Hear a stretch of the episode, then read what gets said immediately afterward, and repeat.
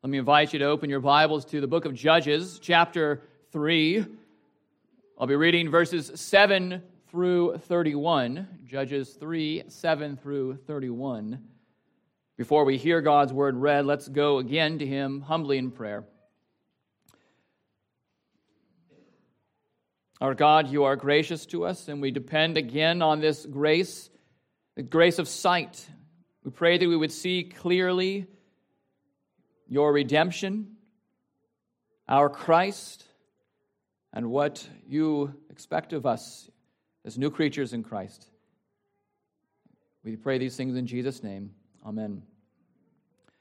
Judges 3, verses 7 through 31. Hear now the word of God.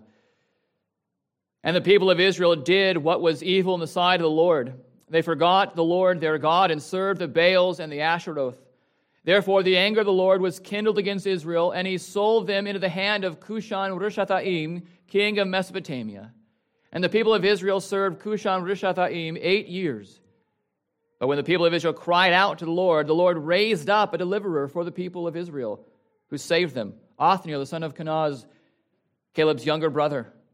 The Spirit of the Lord was upon him, and he judged Israel. He went out to war, and the Lord gave Cushan Rishathaim, king of Mesopotamia, into his hand and his hand prevailed over Cushan Rishathaim. So the land had rest forty years. Then Othniel, the son of Kenaz, died. And the people of Israel again did what was evil in the sight of the Lord, and the Lord strengthened Eglon, the king of Moab, against Israel, because they had done what was evil in the sight of the Lord. He gathered to himself the Ammonites and the Amalekites, and went and defeated Israel. And they took possession of the city of palms. And the people of Israel served Eglon, the king of Moab, 18 years. Then the people of Israel cried out to the Lord, and the Lord raised up for them a deliverer, Ehud, the son of Gera, the, the Benjaminite, a left handed man. The people of Israel sent tribute by him to Eglon, the king of Moab. And, and Ehud made for himself a sword with two edges, a cubit in length, and he bound it on his right thigh under his clothes. And he presented the tribute to Eglon, king of Moab. Now Eglon was a very fat man. And when Ehud had finished presenting the tribute, he sent away the people who carried the tribute. But he himself turned back at the idols near Gilgal and said, I have a secret message for you, O king. And he commanded, Silence. And all his attendants went out from his presence. And Ehud came to him as he was sitting alone in his cool roof chamber. And Ehud said, I have a message from God for you. And he arose from his seat. And Ehud reached with his left hand, took the sword from his right thigh, and thrust it into his belly. And the hilt also went in after the blade, and the fat closed over the blade, for he did not pull the sword out of his belly, and the dung came out. Then Ehud went out into the porch and closed the doors of the roof chamber behind him and locked them. When he had gone, the servants came, and when they saw that the doors of the roof chamber were locked, they thought, Surely he is relieving himself in the closet of the cool chamber. And they waited till they were embarrassed. But when he still did not open the doors of the roof chamber, they took the key and opened them, and there lay their Lord dead on the floor. He had escaped while they delayed, and he passed beyond the idols and escaped to Seirah. When he arrived, he sounded the trumpet in the hill country of Ephraim. Then the people of Israel went down with him from the hill country, and he was their leader. And he said to them, Follow after me, for the Lord has given your enemies, the Moabites, into your hand. So they went down after him and seized the fords of the Jordan against the Moabites and did not allow anyone to pass over. And they killed at that time about 10,000 of the Moabites, all strong, able bodied men. Not a man escaped. So Moab was subdued that day under the hand of Israel, and the land had rest for 80 years. After him was Shamgar, the son of Anath, who killed 600 of the Philistines with an ox goad, and he also saved Israel. Thus far, the reading of God's holy word, and may God add his blessing to the reading of his word. Thanks be to God. You may be seated.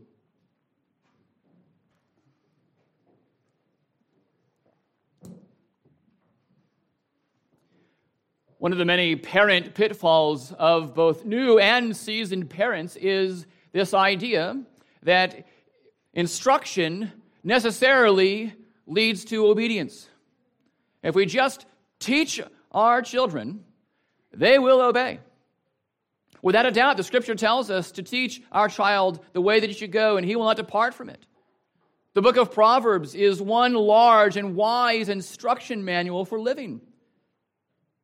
But we minimize our children's sin when we think that if we just teach them, if we just post the rules on that neatly crafted poster board and even laminate it, then the kids will hear the rules, see the rules, and make perfect application all the time to the rules.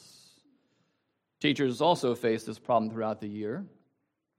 They lay down the rules at the start of the year. First week really is about laying down expectations and here we are in February. A whole semester has gone by, and the teacher, perhaps frustrated, says to his students, Didn't I already tell you how to behave in this class?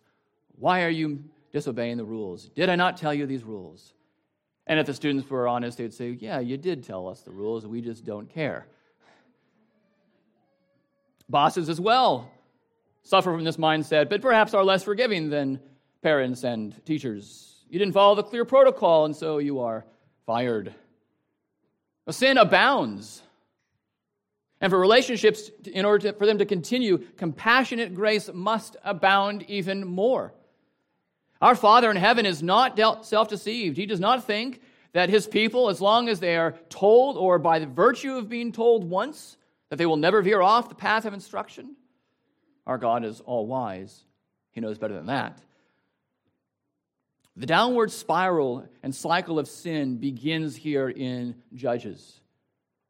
The question for Israel is what will their Father in heaven do? And the question for us is this how he how, is this how he's going to deal with us today? How will he deal with us who sin, who suffer because of our own sin and because of the sins of the world? and cry out, What response will he make for us? Shall grace abound for us, even more than our abundant sins? And we see in this text that the Lord compassionately raises spirited men to deliver his people from the enemy and usher them into rest. With the first three judges, I want to highlight a redemptive necessity for all of us something that we must have if we are to have redemption. And there's a lot that can be said about every one of these judges. And if you think Shamgar got the short end of the stick, remember two things. He gets one verse in this text, but also I preached on Shamgar about a year and a half ago. So there's a whole sermon on him you can listen to. We begin, we begin with, with Othniel.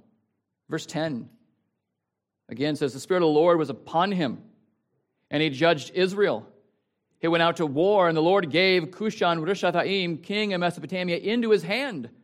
And his hand prevailed over Cushan Rishathaim. And so, in Othniel's case, the Lord impresses upon his people the necessity of the Spirit. Spirit here who is needed for war. You'll remember from last Lord's Day or two that God is testing his people that they might learn war, that they might be engaged in the battle against the world, against the flesh, against the enemy. And so the Spirit is necessary for that battle. Spirit is necessary for the raising up of men. We see men involved in this, in this text the men of Israel, the man Othniel, and the man, the king of Mesopotamia.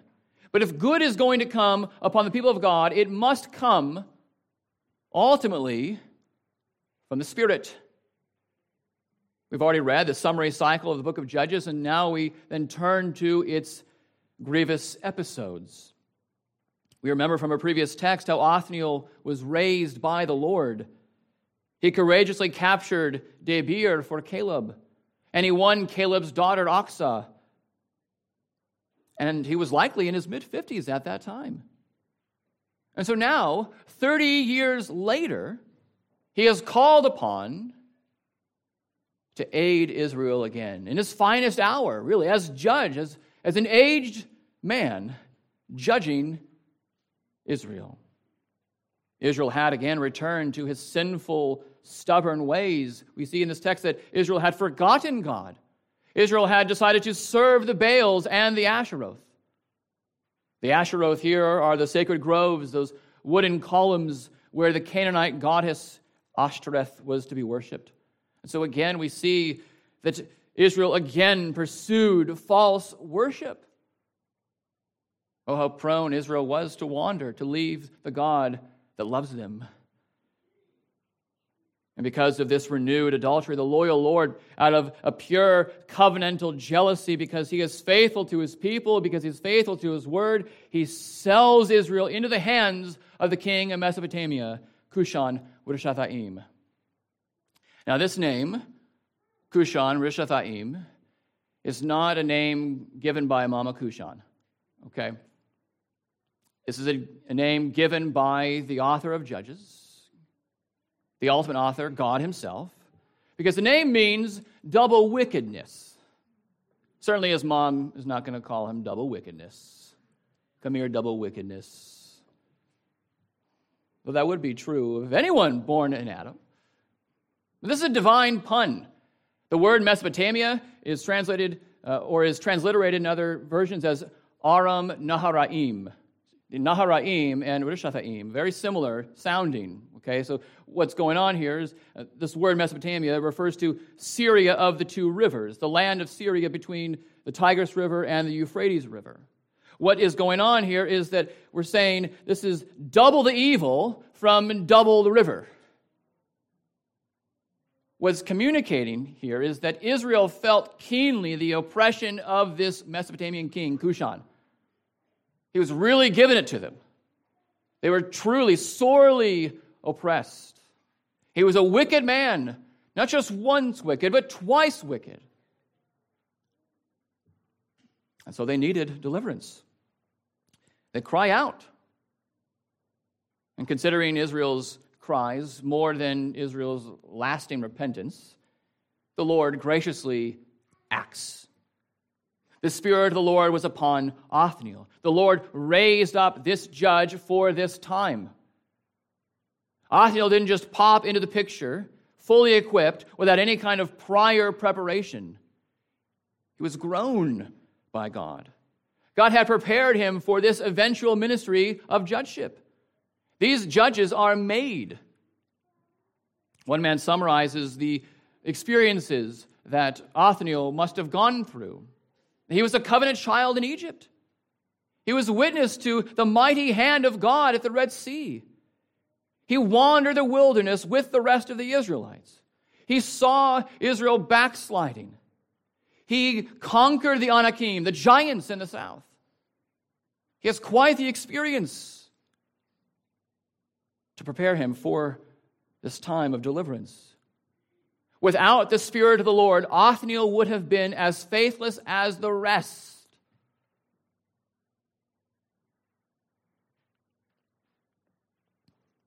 There, but for the Spirit of God, go we as well. If we did not have the Spirit, we would follow the way of the world.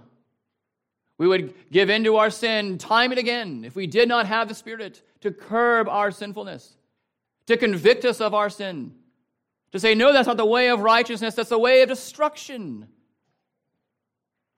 Cause our eyes to see the glory of Christ the wickedness of our sins. But with the Spirit of the Lord upon Othniel, he could serve God in this, his finest hour, having strength from God even in his older age. And so, with the Spirit of God, so go we. With God's Spirit, we can go to battle. The Spirit of the Lord is necessary for our ongoing growth, our fight against evil and it's all of its manifestations. The Spirit of the Lord, this Spirit of the Lord is the Spirit of the Christ, the Spirit of the angel of the Lord. This is clear in later testimony of Scripture. Isaiah 11, verse 1, for instance, says that the Spirit of the Lord shall rest upon the Messiah. And so, with faithfulness, with wisdom, and with righteousness, the Messiah shall govern and judge. In Isaiah 61, 1 and 2, the Spirit of the Lord will be upon him, upon the Christ, because the Lord has anointed him. He will proclaim liberty to the captives. He will proclaim good news to the poor. He will comfort those who mourn. This is Christ. We know this is Christ. Christ himself uses that text to refer to himself in Luke 4 18, 18 and 19. When he was preaching in Nazareth, he's saying, The scripture has been fulfilled in your presence today. I am the anointed one. I'm the one who has the Spirit. The Spirit descended upon me at my baptism. So come, he says, come and be governed, come and be judged, and be judged with faithfulness, to be judged with wisdom, and come and be comforted. You who mourn, mourn over your sin, come and receive the comfort that comes from me. Come and be healed. John 3 34, it says that the Father loved the Son so much that he gave, he gave him the Spirit without measure. The Son doesn't have just a little bit of the Spirit. Certainly the Spirit was upon Othniel, but he was without measure upon the Son. Certainly the Spirit is upon Ehud, but not like the Spirit was upon the Son. Surely the Spirit was on Shamgar for that brief time as he was taking down those Philistines. But the Spirit's presence on any of those men and all the others in this book does not compare to his presence, his abiding on the Son himself. And the Son loved us so much that when he ascended, he sent his Spirit upon us. He gifted his church with this Spirit because he knew how necessary the Spirit is to us. It was the Spirit of the Lord who worked on St. Augustine to recover the doctrines of grace. It was the Spirit of the Lord who, who used Wycliffe and Tyndale to give us the Bible in English. It was the Spirit of the Lord who caused courage in Martin Luther to nail those 95 theses on that castle door. It was the Spirit of the Lord who raised Knox to reform and revitalize Scotland. It was the Spirit of the Lord who took Calvin out of his library to make Geneva, as Knox would say later on, the most perfect school of Christ. It was the Spirit of the Lord who used R.C. Sproul to recover the holiness of God in our age. It was the Spirit of the Lord who used Pastor Jim Braden to bring Cross Creek into the Reformed faith and to minister to this church for over 20 years. It was the Spirit of the Lord who, who used Pastor Owen to keep reforming, to build on that foundation for nine more years, always reforming. You turn all these men upside down, you look at their feet, it says, it's stamped on these feet of clay, made in heaven. Product of the Spirit. And the Spirit is not just for these men. That same Spirit is upon you. It is this Spirit who doesn't merely come upon us in this new covenant age, but He indwells us. He has decided to inhabit us, unworthy, filthy, wicked, sick, imperfect creatures not just temporarily to, to pitch his tent in our hearts, but to permeate. As he did that tabernacle that prevented Moses from entering, as I overheard some of the students learning this morning. No, but to, to fully inhabit the hearts of people who desperately need the Spirit. He is our first fruits, He is our seal of redemption. And as adopted sons and daughters, by his Spirit we cry out, Abba, Father. In our weakness, we are upheld by the Spirit, and so we can groan. And the Spirit intercedes for us. It is by the Spirit that we put to death fleshly deeds, and so we die. It is also by the Spirit that we are led, and so we live. Cry out to the Father whose compassionate heart loves you eternally. Cry out to the Son whose bloodied life was given for you. But cry out also to the Spirit for more grace, for more growth. You cannot live without Him. The Spirit is necessary for godly men. But we see also in, in the next section that strength is necessary for even unjust men. As we turn our attention to the story of Ehud and Eglon, we need to know that everything in the previous section applies here as well. That the Lord raised up Ehud, like he had raised up Othniel. Without the Spirit, there would be no Ehud, there would be no Shamgar. We see in verse 12 there is strength given to enemies. And the people of Israel again did what was evil in the sight of the Lord, and the Lord strengthened Eglon, the king of Moab, against Israel, because they had done what was evil in the sight of the Lord. If our enemy is to have any harmful effect on us, though it will be temporary, this still must come from God. We just saw that the Lord sold Israel into the hand of double wickedness. It must have been hard to be oppressed for those eight years. In Ehud's day, however, we see an engorged Eglon sitting on Israel for 18 years. And as, when, as anyone might know, when a man that large is on you, you need help to get out. You know, when you are a Princess Leia stuck to a Jabba the Hutt, you're going to need a, a Han Solo or a Luke Skywalker to help you out. And this story is exciting it's enthralling. But this exciting tale isn't primarily God's you know, way of tipping his hat to those preteens who are obsessed with bodily fluids. Not doing that. But at the same time, God's not being excessive. He's not being needlessly graphic here. It's not that the author has somehow gone overboard by including things about dung and that Eglon is a very fat man. It's not like God just overlooked what the author had written. So, well, I, I guess that's just the Bible then. Or we can have a little error in there. No, the, every single detail, every single word, every clause, every verse, every chapter, every book is fully inspired by the Spirit. It is clear that because of Israel's return to evil, more discipline is needed. It was the Lord who strengthened Eglon against Israel. Eglon couldn't even get himself out of bed, he was too large. He needed that divine push to oppress.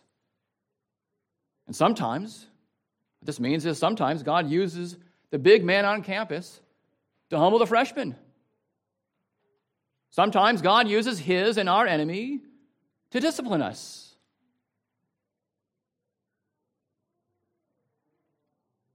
It even says in the beginning and at the end of verse 12 that Israel did what was evil in the sight of the Lord.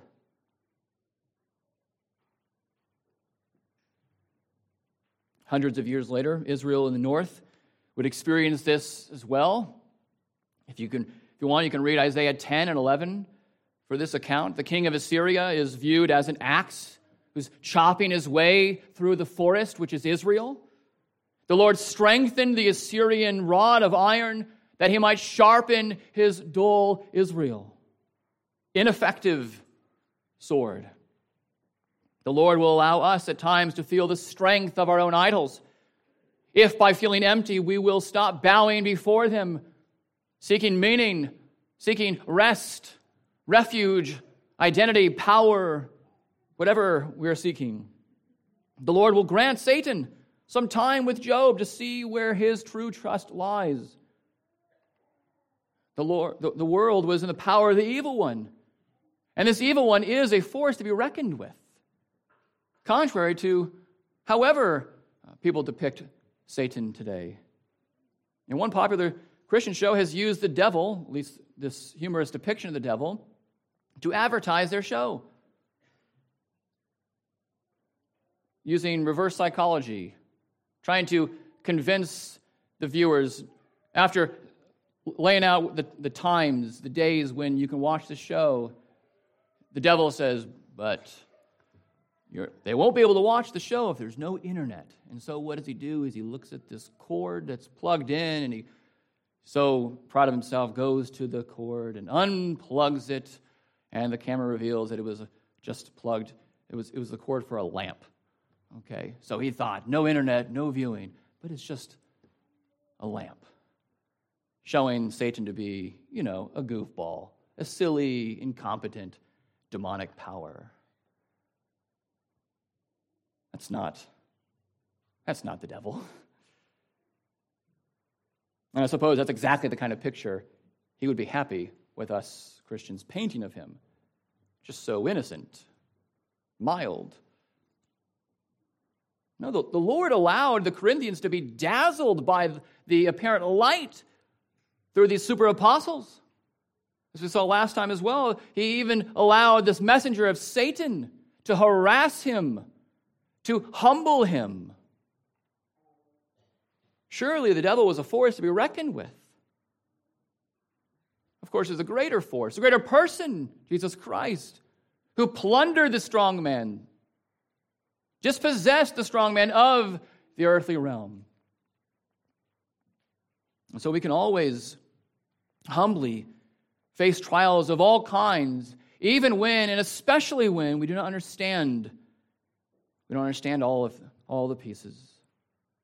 And so, yes, there is strength for the enemies for a time, but be assured, God strengthens and then slashes the enemy. And that's what we have here in the story of Ehud. We saw that with Othniel. After eight years, Cushan of double evil was taken down. He didn't reign forevermore. In God's complete chronology here in the story of Ehud, after 18 years, the gross Eglon got his as well. Eglon's first mistake was messing with the Israelites, the apple of God's eyes. His second mistake was joining with other ites, the Ammonites, the Amalekites. These ites, whose history of conflict with Israel God has assured will come to an end, and not with them on top, but with Israel as the victor. Eglon's third mistake was setting up camp in the city of palms, which some of you might know as Jericho. That symbol of victory over God's enemies. And remember, Joshua cursed anyone who would try to rebuild. And so the Lord raised up Ehud a lefty from Benjamin. And Benjamin means son of my right hand. So here we have a lefty in a tribe of righties. Sometimes God is unorthodox in his saving ways. And Ehud takes advantage of the annual giving of tribute to Eglon. He is, as Paul would be many years later, he is provoked by the Moabite idols permeating the promised land, and he has prepared a sword just for Eglon.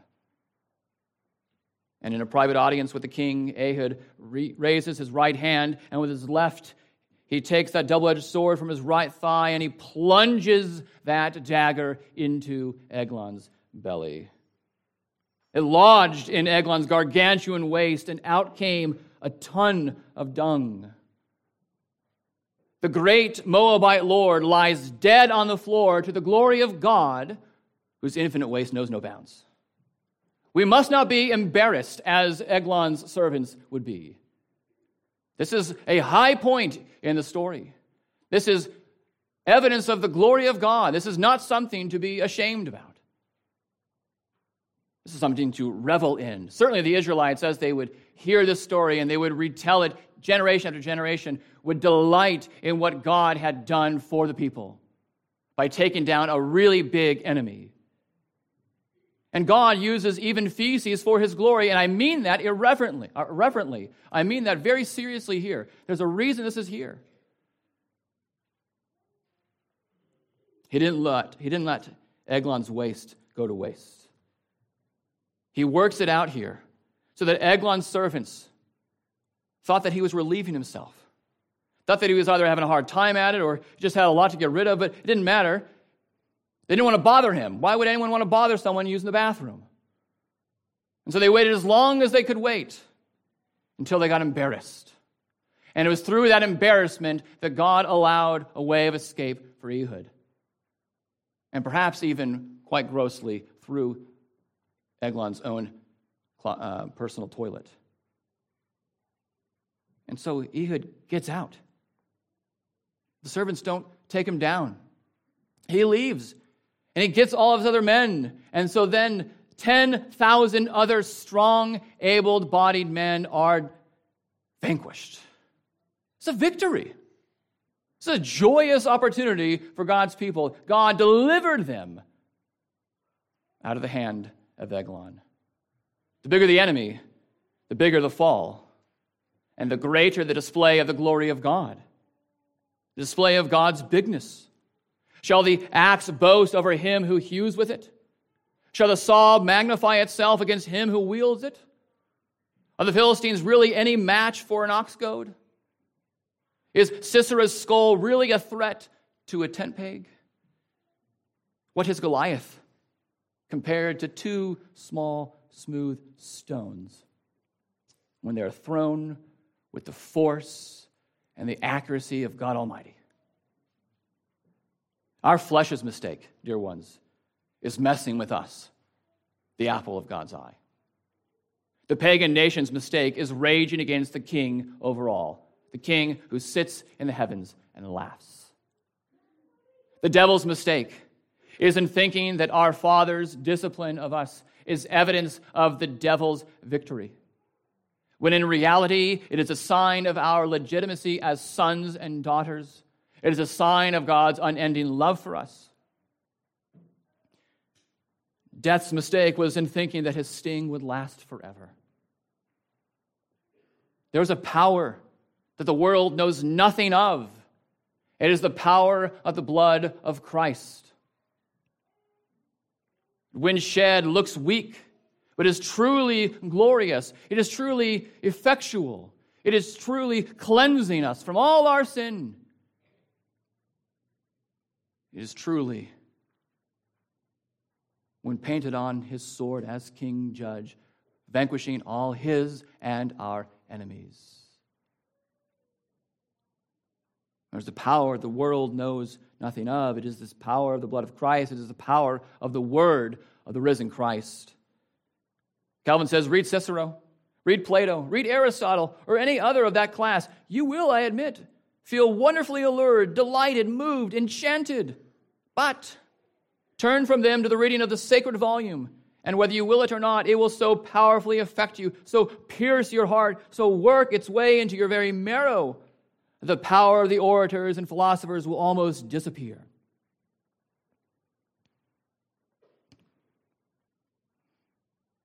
In this new covenant age, we don't use the physical sword. That's one difference between judges and today. Peter learned that lesson when he tried to cut off Malchus's ear. Jesus said, No, that's not, that's not what we're doing. That's not how we fight. You don't take up your physical sword and start conquering unbelievers. We have spiritual enemies. And spiritual enemies, yes, we even take on flesh. We don't use a physical sword. Doesn't, doesn't mean that we are weaponless. It doesn't mean that we're even swordless. We have, of course, the sword of the Spirit. We have the Word of God that cuts deeply, that changes hearts, that, that conquers unbelievers, and graciously even subdues them to Himself and saves them by the power of the Word, by the ministry of the Spirit. That is what God's Word does. Resting in the work of Christ, being daily renewed from the Spirit of Christ. Let us take his dagger to the belly of our sins. Let us take a tent peg to the skull of our idols.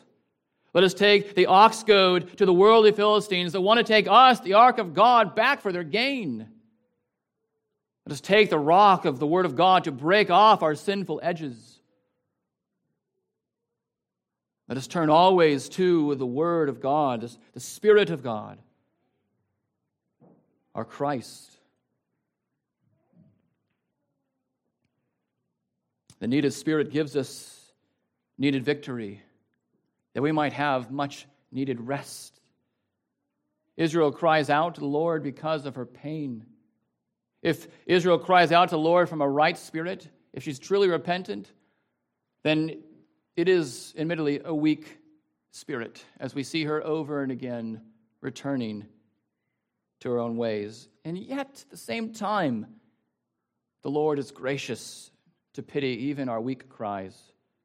One man says, Where the Lord sees only a spark of repentance and improvement, as soon as the poor cry to him, he has compassion with their need and sends help and deliverance. What does the word say? But that a bruised reed he will not quench. A smoking flax, a bruised reed he will not break, and a smoking flax he will not quench.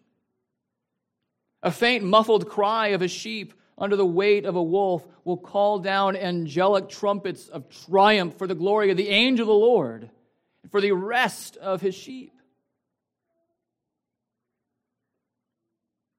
Is that where you're at at this point in your life? Where you feel the, the weight of your sin, or you feel the burden of the cares of the world weighing down on you? And maybe the only thing you can do, muffled, is cry, Help. I'm not very strong, Lord. I'm weak. And I can barely get the word out of my mouth. Help.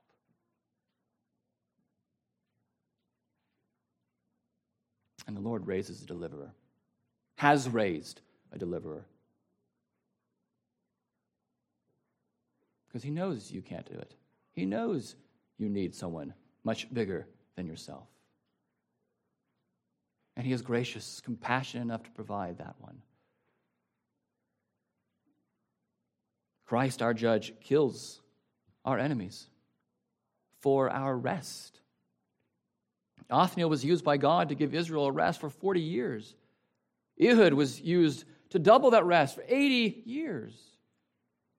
No time was given in the case of Shamgar, but surely the Israelites had rest from those 600 Philistines for that time. God cares more for our rest than we do. God, in fact, insists on it. Now, Dale Ralph Davis in his commentary says there is no need to fly off to heaven at this point. What he's getting at here is that some of us might be too quick to go all Puritan on this verse and spiritualize it, to say it means only heavenly rest.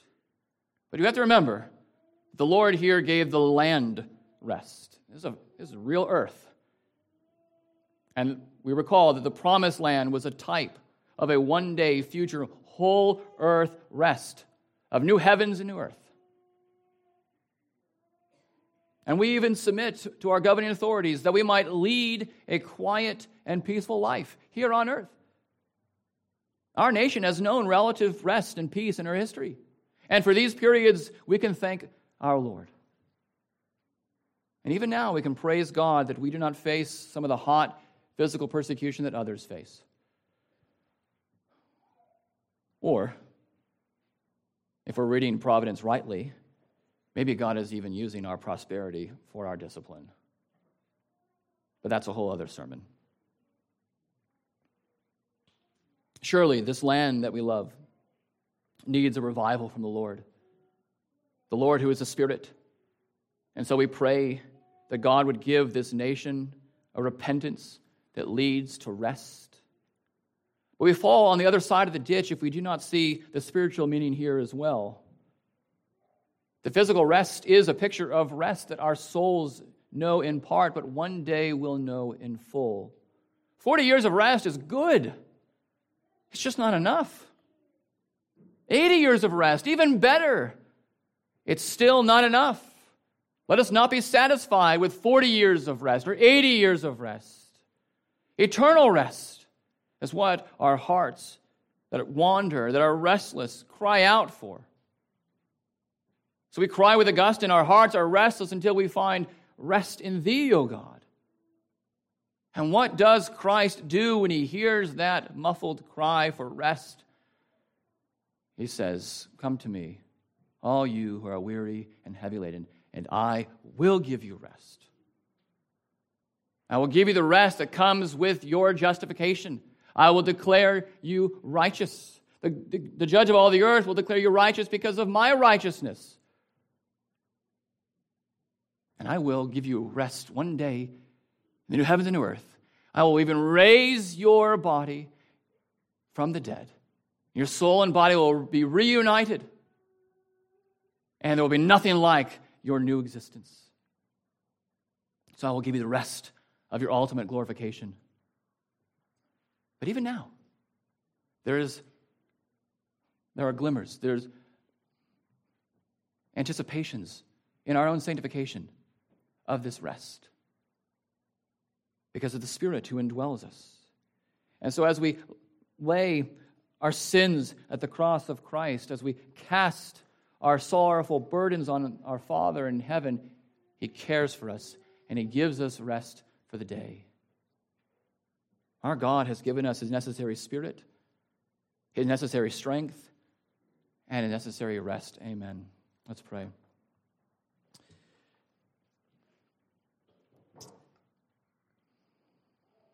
Our gracious God, again, you who abound in steadfast love and forgiveness, you are compassionate towards us, and we do not deserve that compassion. You are gracious, we don't need that grace. We don't um, deserve that grace. You are merciful, and we don't deserve that mercy. We are thankful that you still give it to us, that you are committed to us that you have given us your spirit, you've given us divine strength, you've given us the rest that our souls require. We pray that you would today and every day transform us even more and more into the image of our beloved Christ. In his name we pray. Amen.